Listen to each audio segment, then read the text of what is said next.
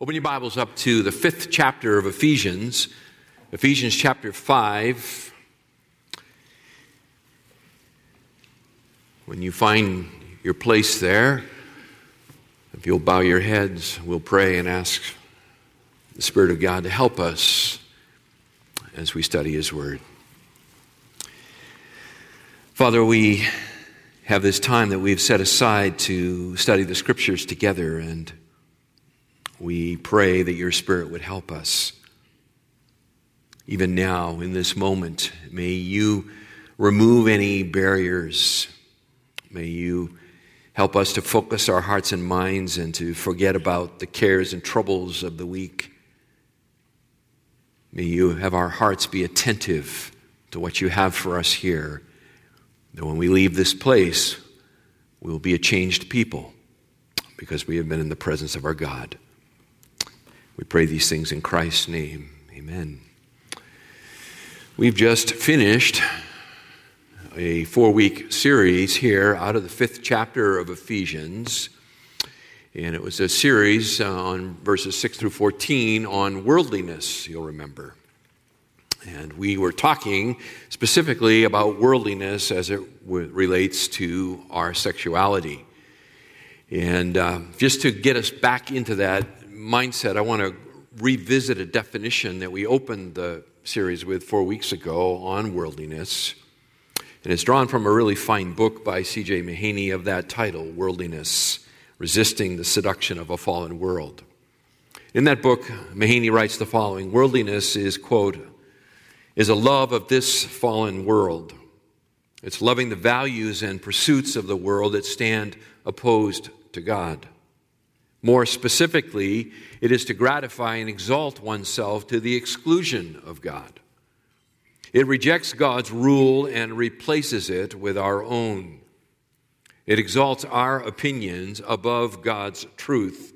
It elevates our sinful desires for the things of this fallen world above God's commands and promises.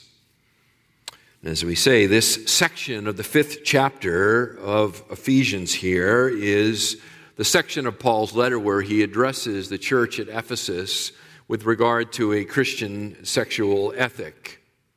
We are to live in the world, but we are not to be of a world, and in particular, shaped by a world that is living in open rebellion to God at every turn, and not the least of which is with regard to our own sexuality.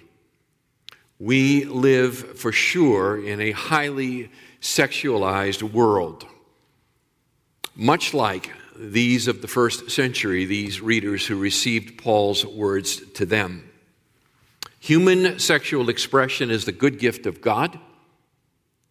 The problem is, is that our, in our fallenness, we try to enjoy that gift by stripping it out of the protective covenant walls of marriage. And in the process of doing that, we twist it back in onto itself until it becomes a gross expression of human depravity. It was a problem in Ephesus, it is a problem here in America in the 21st century. Now, you remember as we were studying this together, let your eyes look just at verse 10, that as we were studying that, we learned there in verse 10 that one of the results of the transformation of the believer from darkness to light is that we are to grow in discernment. Paul says here, trying to learn what is pleasing to the Lord. In other words, that we are growing in our understanding of the things that God loves and the things that God hates. And as we walk as children of light, we begin to love as God loves and the things that God loves, and we begin to hate as God hates and to hate the things that He hates. We have now finished here through verse 14 last week. And before we move on, picking it up in verse 15, which we will do, I thought it was important for us to spend a few weeks and look at some specific application that comes out of the teaching of this section of Paul's letter. And in particular, I want to, to address the topics of modesty and entertainment, the topics of modesty and entertainment.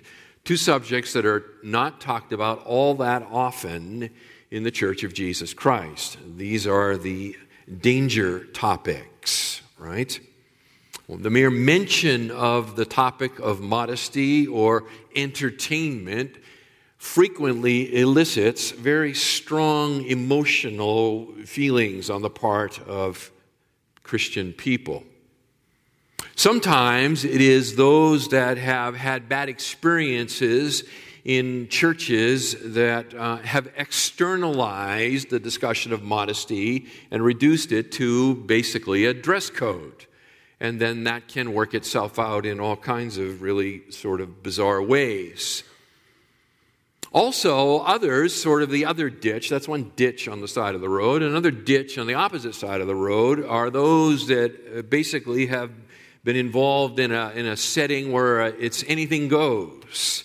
It's the anything goes approach, and where each person does what is right in their own eyes. And that also can be a very difficult and painful experience to go through. So, as we look at modesty and entertainment, it is our hope, it is our goal, and it is our prayer that we can avoid these two ditches on either side of the road and instead speak far more principally, looking to derive biblical principles. Now, beloved, something that we just need to recognize about ourselves, and that is that we cannot trust our heart. We cannot trust our heart in these matters. It is not a good place to just look inside yourself and say, well, it doesn't bother me, and assume then that everything's okay. The scriptures tell us that the heart is, is desperately sick, right? And deceitful. And so to trust the human heart is not a reliable standard. Instead, what we need is to have our hearts washed with the Spirit through the Word so that we might begin to think God's thoughts after Him. We are, to one degree or another, like every other generation that has ever lived, a product of our own culture. We are much like a goldfish that lives its entire life underwater without any recognition of the fact that it is all wet. It requires someone from outside the system to look in on it and make the observation that you are wet. And in our case, we need someone, and that someone is God Himself, from outside our present world to speak to us through His Word so that we might accurately assess the present environment in which you and I live. Now, let me try to put you at ease a little bit on this topic. I will not be a fashion commentator, okay? I am not a fashion commentator, nor am I a movie critic. The truth of the matter is, I don't see very many movies. So I am not a fashion commentator, nor am I a movie critic nor will I call out specific articles of clothing that I consider to be immodest. Okay, so I'm not going to do that. Not going to do that. But I'm hoping to adequately cover the topic. This is where. I'm not a very funny guy, so you did get it. All right, and John Sutton got it. Okay? Laugh here. Yeah, so much for that. Anyway, we're going to try to principalize it. That's what we're after. We're going to try to principalize it because it's really, really important. There's just no way to handle any of these kinds of issues without developing real biblical principles and let them guide the individual decisions. Now, a couple other caveats. Let's just say this up front. If the outcome of this series, and it actually is turned into a series, seems like everything does these days, but in any case, the outcome, if the outcome of this series is that somehow Foothill Bible Church develops an ad hoc cultural police force then we have missed the point of all of this. And in fact, we will deeply grieve Jesus Christ. Okay? So listen to me carefully. This message is for you, and you, and you, and you, and me. It is not for the person next to you, it is for you and you only. Do you, have, you understand what I'm saying here? Okay, good. So we're not looking to begin to um, ferret out those that we consider to be immodest in our midst. All right? Secondly, if when we are done with this series, in fact, I will say, if when I am done even this morning, that there is no change in either our understanding or our implementation of the scriptural teachings with regard to modesty and then entertainment when we address it, then we will also have missed the point. Okay? So if nothing changes when we're done here, then we've missed it. Because that would be saying that we've got it all right, and there is just no way that that is true. So we're not looking to, to set up the Taliban, uh, nor are we looking to say, hey, everything's cool, leave me alone. All right? So that's kind of where we go on that. One more thing. Got to get all these caveats out of the way. I'm not going to repeat them. Okay, just these caveats. Uh, please note, I am not questioning the motives of anyone in this congregation. I am not questioning anybody's motivations as to why they choose to wear what they wear or see what they see. Do you understand that? God alone is sufficient to judge the thoughts and intentions of the heart. That's His job by His Spirit through His Word. That's not my job, so I'm not going to do it. And, then, and through this, please remember, I am not doing it. All right? I am not doing it. So if you feel a little uncomfortable, don't talk to me. Talk to God. All right, so here's how we're going to approach it. I want to approach this topic through a series of questions and answers. Actually, I've arranged six of them. Six questions and answers. All right, six questions and answers to help us get at what I'm calling the heart of modesty. Six questions and answers and here are the six questions. I'll give you all the questions up front so you know where we're going, but we will only have time for the first question this morning. Okay? Hey, I think I'm doing pretty good. I'm going to get through the first question this morning.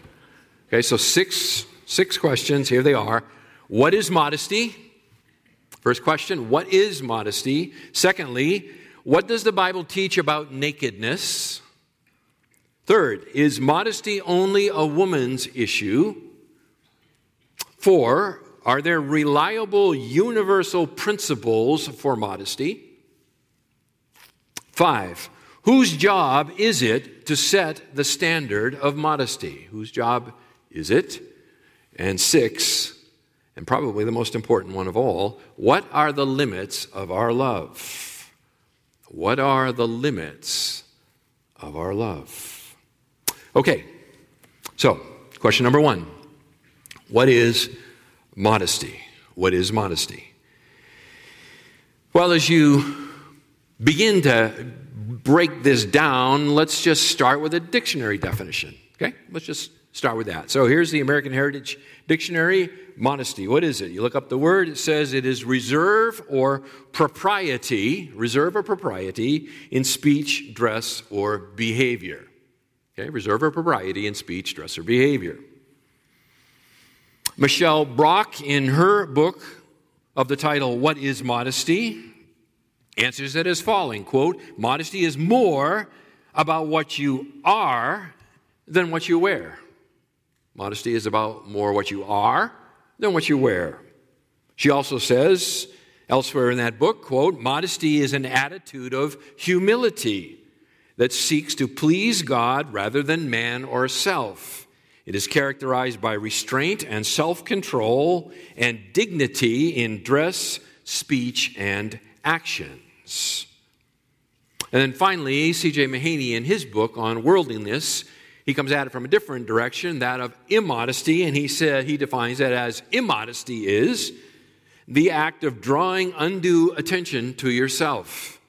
It's pride on display by what you wear. Okay? So, those are a few people taking a, a whack at defining modesty. Notice that it includes concepts like restraint, dignity, propriety, and pride and humility. Okay? So it's talking about the fruit of the Spirit, as it were, with regard to clothing, dress, and behavior. Now, these are helpful definitions to be sure, but I think the best approach for us this morning to really begin this study is to turn over to 1 Timothy chapter 2. So that's where we're going to go to 1 Timothy chapter 2 because 1 Timothy chapter 2 and in particular verses 9 through 10 is the only place in the New Testament where the word modesty appears. Okay, 1 Timothy chapter 2 verses 9 and 10 address the topic specifically of modesty. Now, contextually, let's just get a uh, get a, you know get ourselves in the right ballpark here with this letter. Paul's writing to Timothy. Timothy is pastoring a church in Ephesus. And Paul is writing to him here. And in chapter 3, verses 14 and 15, Paul discloses his motive or his reason, or his goal in the writing to Timothy, who's pastoring this church here in Ephesus. Paul's going to come. He wants to come and visit him, but before he gets there, he wants Timothy to put some things in order. And so Paul lays out in this letter, look at verses 14 and 15, chapter 3. I am writing these things to you, hoping to come to you before long, but in case I am delayed, I write so that you will know how one ought to conduct himself in the household of God, which is the church of the living God, the pillar and support of the truth. First Timothy is about proper conduct in the church. Proper conduct in the church. Here in chapter 2, Paul addresses one aspect of proper conduct in the church when the, when the body gathers, as it were. And here in chapter 2, and looking at verse 1, he spells out for them that he wants them to pray for the lost. He wants it to be a regular practice of the church of Jesus Christ when it gathers to pray for the salvation of the lost. Look at verse 1, chapter 2. First of all, then I urge that entreaties and prayers, petitions, and thanksgivings be made on behalf of all men for the kings and all who are in authority, so that we may lead a tranquil and quiet life in godly in all godliness and dignity. This is good and acceptable in the sight of God our Savior, who desires all men to be saved and to come to the knowledge of the truth.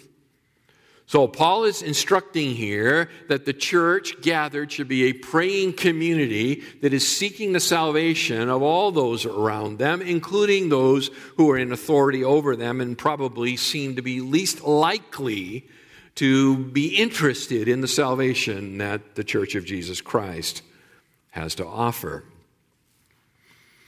So, now, verse 8 of chapter 2 you notice it begins with therefore.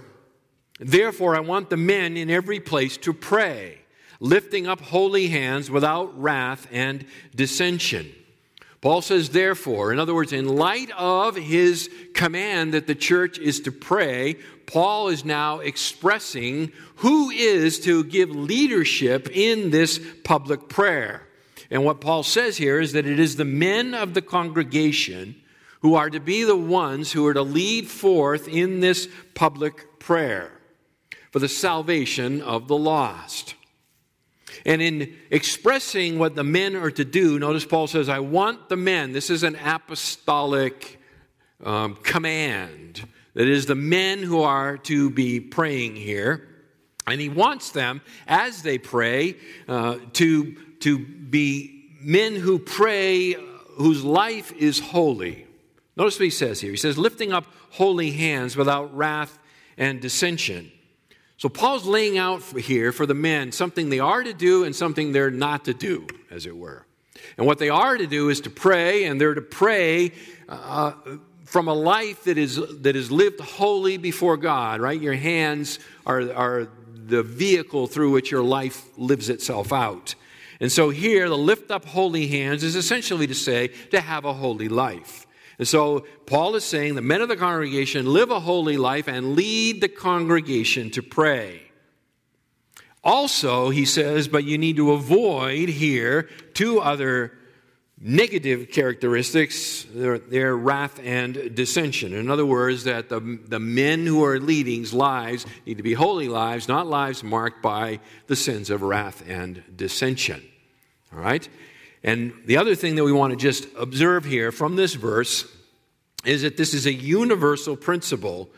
I want the men, notice where he says, in every place. So this is not merely a command to Timothy, to the particular church in Ephesus, because they have a certain problem there that Paul is trying to resolve. This is a universal apostolic statement that when the church gathers publicly, the men of the church are to be the ones who lead out in the prayer for the lost. And their lives need to, to not be filled with contradiction in that leadership.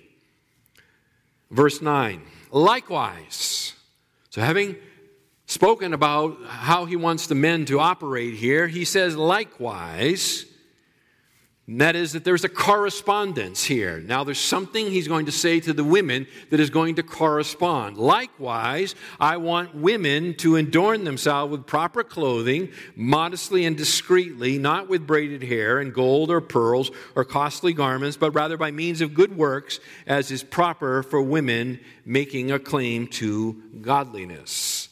Now, the likewise here, the correspondence that Paul is speaking about, is his his command, his authority, right? He wants the men to do this. Likewise, I want the women to do this. And again, Paul couches it here in positive and negative aspects. Positively, he wants the women to, to do certain things, and negatively, he wants them to avoid certain things. And so he is turning here, beginning in verse 9, it runs through verse 15, his attention to the women and their role in the publicly gathered church. And essentially, what we can say is, is that Paul wants the women to avoid certain external appearances and replace them with the internal virtues of feminine godliness. All right? That's what he's after. He wants them to avoid certain negative external appearances and replace that with internal virtues of feminine godliness. So let's see how he goes about doing this. He begins, he says, I want the women to adorn themselves. I want them to adorn themselves. The word adorn, kosmein, is the Greek verb. It's an infinitive, and it comes from the noun cosmos. Cosmos. We get the word cosmetics from that noun. And the, and the basic idea here is to put something in order or to arrange something, to adorn something, to ornament something. Over, if you'll just slip over here to Titus chapter 2 and verse 10, Paul speaks there about bond slaves, and they are to, and we find the same word, they are to adorn the doctrine of God, right? They are not to be pilfering, but showing all good faith, so that they will adorn the doctrine of God our Savior in every respect. That is, that they will order it, they will arrange it, they will ornament the doctrine of God by their behaviors. So when we pull this together, the, the idea basically of adorning uh, something is to, is to draw out its natural beauty to draw out its natural beauty by ordering and arranging it to look its best. All right, so look back here in 1 Timothy 2, where Paul is saying, I want women to adorn themselves. In other words, uh, I want the women to look their best. I want the women to look beautiful. I want them to look their best. Well, how, Paul? How should Christian women look their best? And his answer now is going to be through proper clothing. Very interesting, right? I want the women to adorn themselves, notice it, with proper clothing. English Standard Version translates it respectable apparel. Respectable apparel. So, again, this, this, uh, the, the word translated here as proper or respectable, it comes from the same root word, cosmos, and it, and it has the idea, again, of orderly or beautiful. And, and so Paul says that the women are to display their beauty here. They're to adorn themselves, they're to arrange themselves through respectable clothing. Through respectable clothing. Well, what is respectable clothing, Paul? What is respectable clothing? And he will now address that. And he will do it by speaking about attitudes that need to be embraced and then he will speak about cultural fashions that need to be abandoned. Okay? So that's the second half of verse 9 is attitudes that have to be embraced and cultural fashion standards that have to be rejected or avoided. So he begins here with the attitudes to be embraced. I want women to adorn themselves, to beautify themselves, to arrange themselves properly, respectfully with regard to their clothing, modestly and discreetly. This is the attitude. Modestly. Aidos is the Greek word. It only appears here.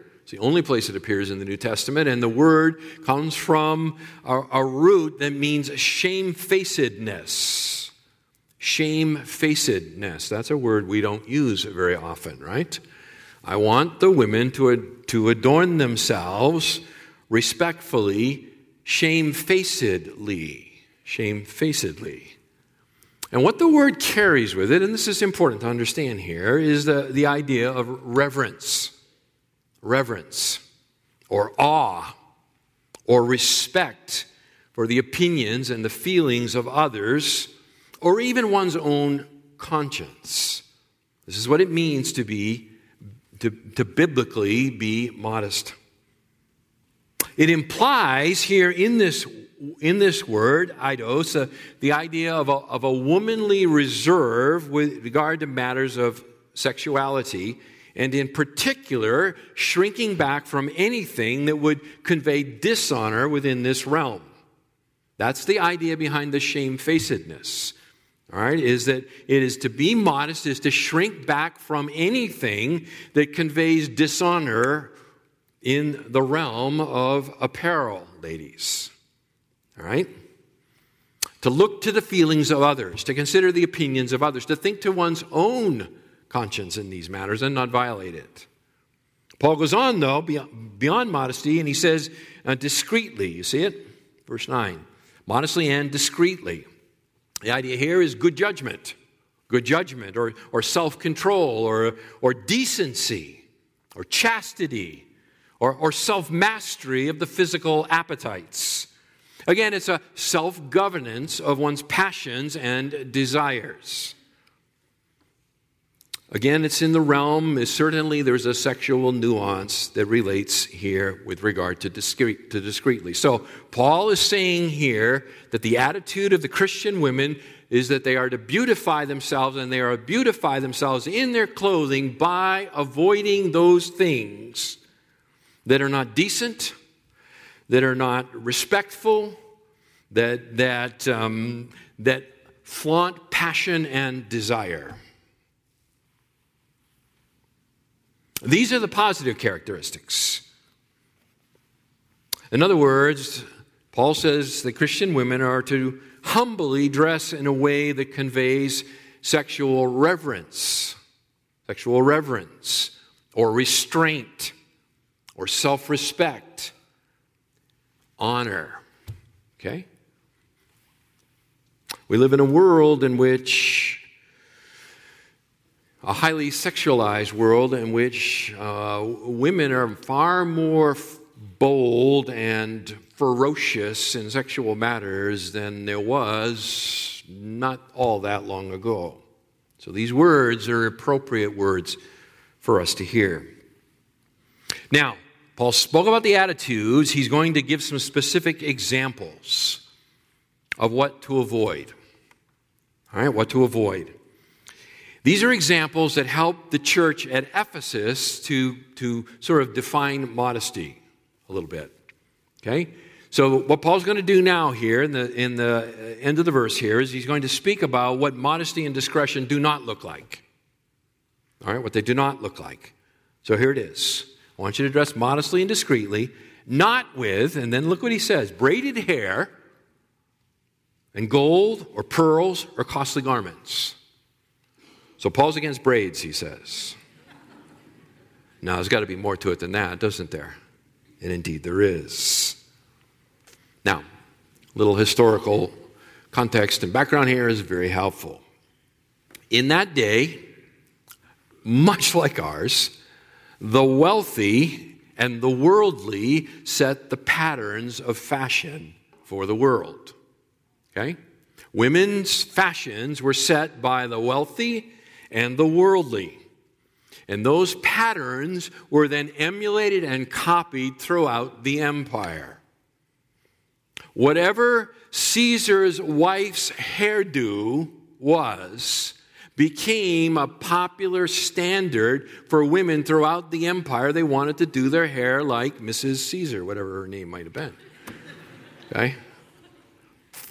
And if you, if you look at, uh, having had opportunity to go to the British Museum some years ago, and you walk through and you look at some of the, of the statues and so forth of some of these women, you see their hair arranged in uh, these braids, or, or their hair was plaited, is the other word, and it, they would be all bound up onto the top of their head.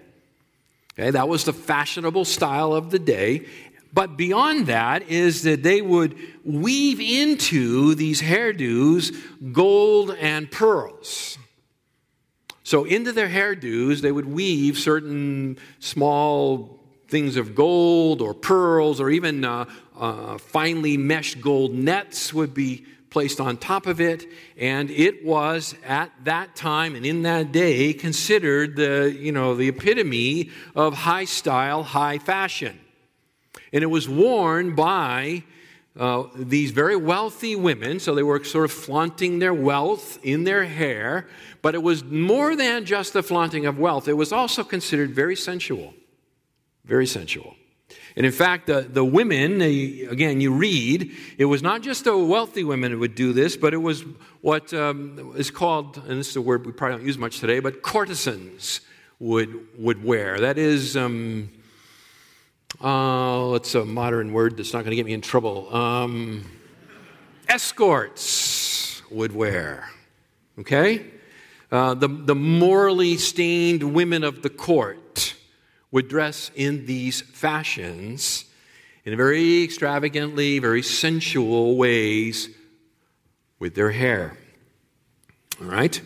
Beyond that, he says costly garments. You see that? So there's something about the hairdo and the way it's been put together that Paul says, Christian women in Ephesus, you need to avoid this. And these costly garments. And I think what's going on here is you got to think about a world in which most people had one, maybe two sets of clothes. It's unlike today. You and I, we are very, very, very wealthy. So we have closets. In fact, we don't know what to do with all the clothes that we have. And we keep buying more all the time. But for most people, certainly the people of that day, and for most people in the world, they don't have access to that kind of clothes. So these women would, would flaunt their wealth by purchasing these very costly, these very expensive, these very extravagant garments and then wear them to church. All right, we're talking about Christian women here. And that is an attack on the unity of the body. It, it clearly points out those are the haves and the have nots. Okay? And so Paul is again saying that this is not modest. This is calling attention to your external appearance through the, the, the extravagant uh, dressed, you know, clothing that you would wear and these hairdos that would flaunt your wealth and be very sexually alluring to the men of the congregation. And evidently, what's happening here is that the women in Ephesus are falling into this trap of worldliness by imitating the, in these fashion uh, styles, and in the process, they're, they're betraying their Christian testimonies. So, Paul has very strong words to them here. He says, Right, I want you to adorn yourself with proper clothing, modestly and discreetly, not in these ways that, are, that the wealthy and the worldly adorn themselves, and then instead, look at verse 10. Very strong contrast here. But rather, but rather, I want you to adorn yourself, I want you to beautify yourself, but I want you to do it by means of good works as is proper for women making a claim to godliness. In other words, that your, your beauty that I want you to show forth is your Christian character. One who has been converted from darkness to has become a child of light, and now your life demonstrates the light of Christ within you. Now, this is not like saying, you know, not very attractive, but she's got a nice personality. That's not what Paul is saying here, okay? Paul is saying that there is a, there is a very attractive way for women, Christian women, to adorn themselves. And it is not in the externals, it is instead in a character of a life that is committed to Jesus Christ. These good works, you'll notice them here, right? By, rather by means of good works, as is proper for women making a claim to godliness. So, what kind of good works, Paul, are you talking about? Well, here they are. I mean, look at verses 11 to 15. Here in verses 11 to 15, Paul, Paul calls them out. He says, okay, so that in the public gathering in the church, they, the women must quietly receive instruction with entire submissiveness. This is some of the good works that he is calling for the women to, betray, to, to display their godliness through. And then eh, down into verse 15, they'll be preserved through the bearing of children if they continue in faith and love and sanctity with self restraint. So the same kinds of things of faith and love and, and embracing their, their creation role as the mothers of the next generation.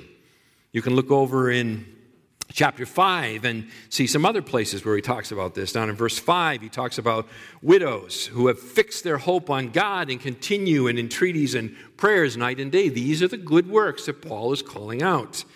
look verses 9 and 10, right?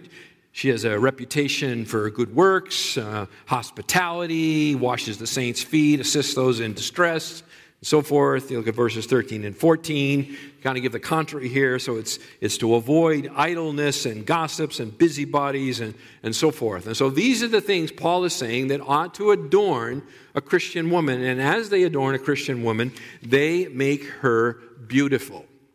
They make her absolutely beautiful. Beautiful in the sight of God and beautiful in the sight of Christian men. Christian men. One writer, in commenting on this section, I think he has summarized Paul's teaching here really well.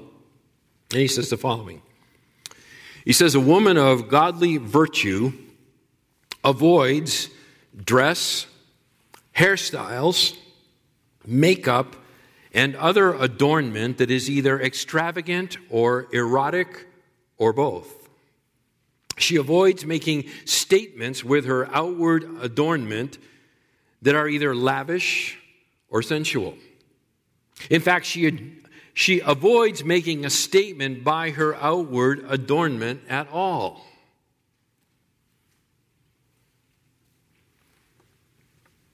Christian women should be beautiful. They should be beautiful.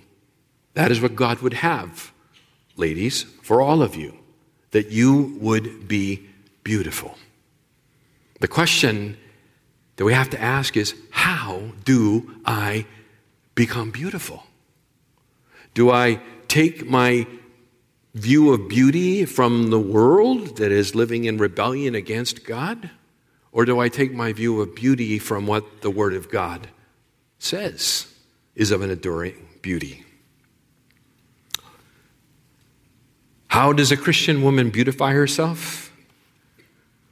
By deflecting attention away from her outward appearance. By deflecting attention away from her outward appearance. And instead, calling attention to her godly character. If we could get a hold of just that, just that, when we go clothes shopping, it would really help. It would really help. That's what Paul would have in the church at Ephesus. That's what Paul would have in the church in Upland two millennia later. May the Spirit of God apply the truth where it is needed in each and every one of our hearts. Come back next week. We got a lot more to develop on this topic. Let's pray. Father, the message of the cross is a countercultural message, for it obliterates human achievement. It strips away all pretense, all social distinctions, all claims of privilege or wealth, or righteousness or education. It strips it all away, our Father, for they are but filthy rags with regard to the debt of our own soul. Christ and Him alone can provide the righteousness that we need. And He offers it freely to us if we will but reach out in faith and believe. But our Father, as Paul has been laboring away here in the second half of this letter to the church in Ephesus, salvation received transforms. It changes how we view the world, how we view ourselves. It changes our priorities in life, what's important, what we love, what we hate. It changes the entire direction of our lives and it changes that of our children and our descendants.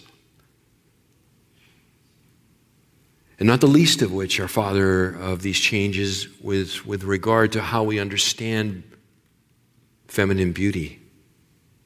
What does it mean to be beautiful? What does it mean to adorn oneself as a woman in a way that is appealing to you and to Christian men? I pray for my sisters here this morning. I pray, Father, that a hard message that has just been delivered, that you would help them to process it. That you would help their husbands, if they're married, to process it with them. That you would help the, the daughters of our church, the sons, the singles, to process these realities. They are so countercultural. And Father, may you enable us to take the truth of what we've heard this morning and begin to implement in our own lives. That our values would become your values. For we love you and desire and want to desire what you love and desire. Help us. For Jesus' sake. Amen.